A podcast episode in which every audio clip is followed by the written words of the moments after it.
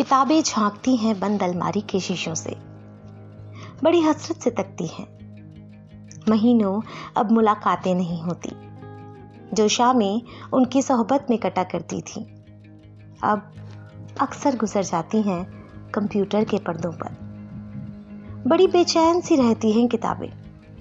उन्हें अब नींद में चलने की आदत सी हो गई है। किताबें कहीं खो सी गई हैं। आपको नहीं लगता कि हमारा रिश्ता किताबों से टूटता जा रहा है? बस, उसी रिश्ते को कायम रखने के लिए हम लाए हैं ये सीरीज़ पन्ने पलटते हाथ।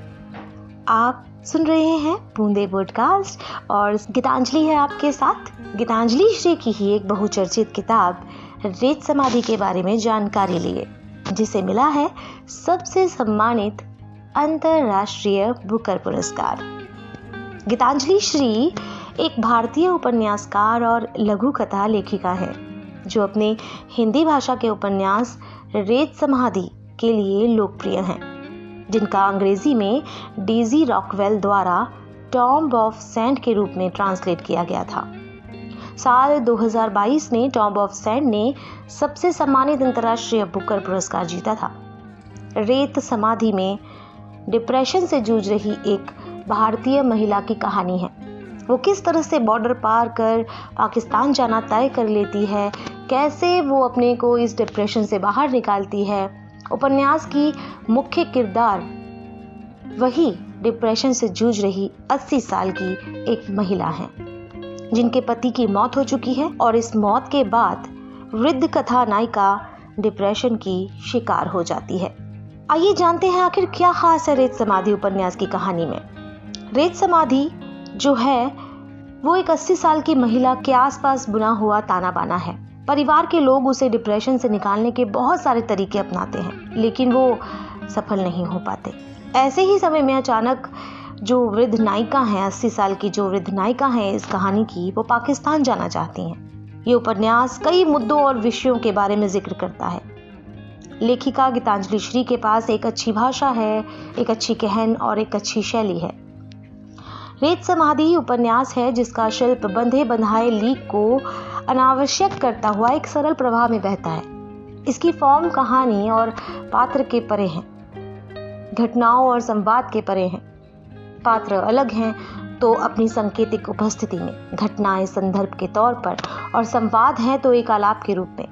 और उन सबको लेकर एक कैनवस रंगा गया है। छोटी रोज़मर्रा की जो घटनाएँ होती हैं हमारे आसपास, उस घटनाओं और अनूठे बिंब की उंगली पकड़ के मन के बिहड़ गहरे अतल में उतर जाने की कथा है। जहाँ कभी आसमान है, घर है, चिड़िया है तो कभी अंधेरा, बेचैनी और हाहाकार, कभी दुख, कभी तकलीफ़ है। तो बस यूँ कहें कि ये किताब एक पूरा मन है, भरा पूरा। उतना ही खाली जितना होना चाहिए और उतना ही भरा जिससे कि खाली का खालीपन ढन ढन बोले और उसके बोल गूंज उठे। शरीर के भीतर अनुगूंज ऐसे विचरे जैसे कि आसमान में चक्कर काटता कोई बाज। गोल गोल, लगातार। रेत समाधि ऐसे अमूर्तन के ढांचे पर मन और दुनिया का विशाल संसार रचती है। साधारण रोज़मर्रा की घटनाओं में असाधारण तत्वों से एक ऐसी बुनावट है जिसकी कारीगरी बहुत पास से देखी जा सकती है। बहुत से शब्द हैं जिन्हें गीतांजलि ऐसे बरतती हैं, इतनी सहजता से जैसे कि पुराने दिन बचा ले रही हूँ, जैसे कि उनको इस्तेमाल भर करने से कोई आँगन, कोई ठैया, कोई पुराने नीम के पत्ते से भरता सहन, कोई पुराना बसा घर फिर से गुलजार हो जाए। इस नए चमचमाते बड़े शहर का अजनबीपन यूँ ही बिला जाए। उनकी भाषा में तरलता है।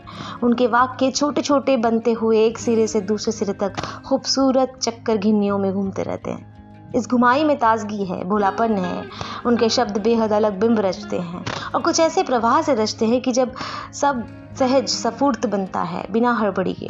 एक नादान भोलेपन से, जैसे बच्चे के हाथ में एक चरखी दे दी हो।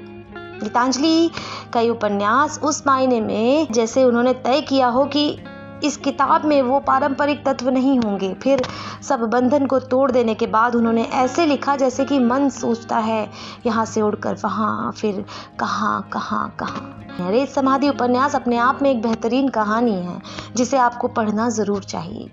तो अगर आपके मन में इसे पढ़ने की कसक जागे तो आप किसी भी नज़दीकी स्टोर से या ऑनलाइन भी इस पुस्तक को खरीद सकते हैं।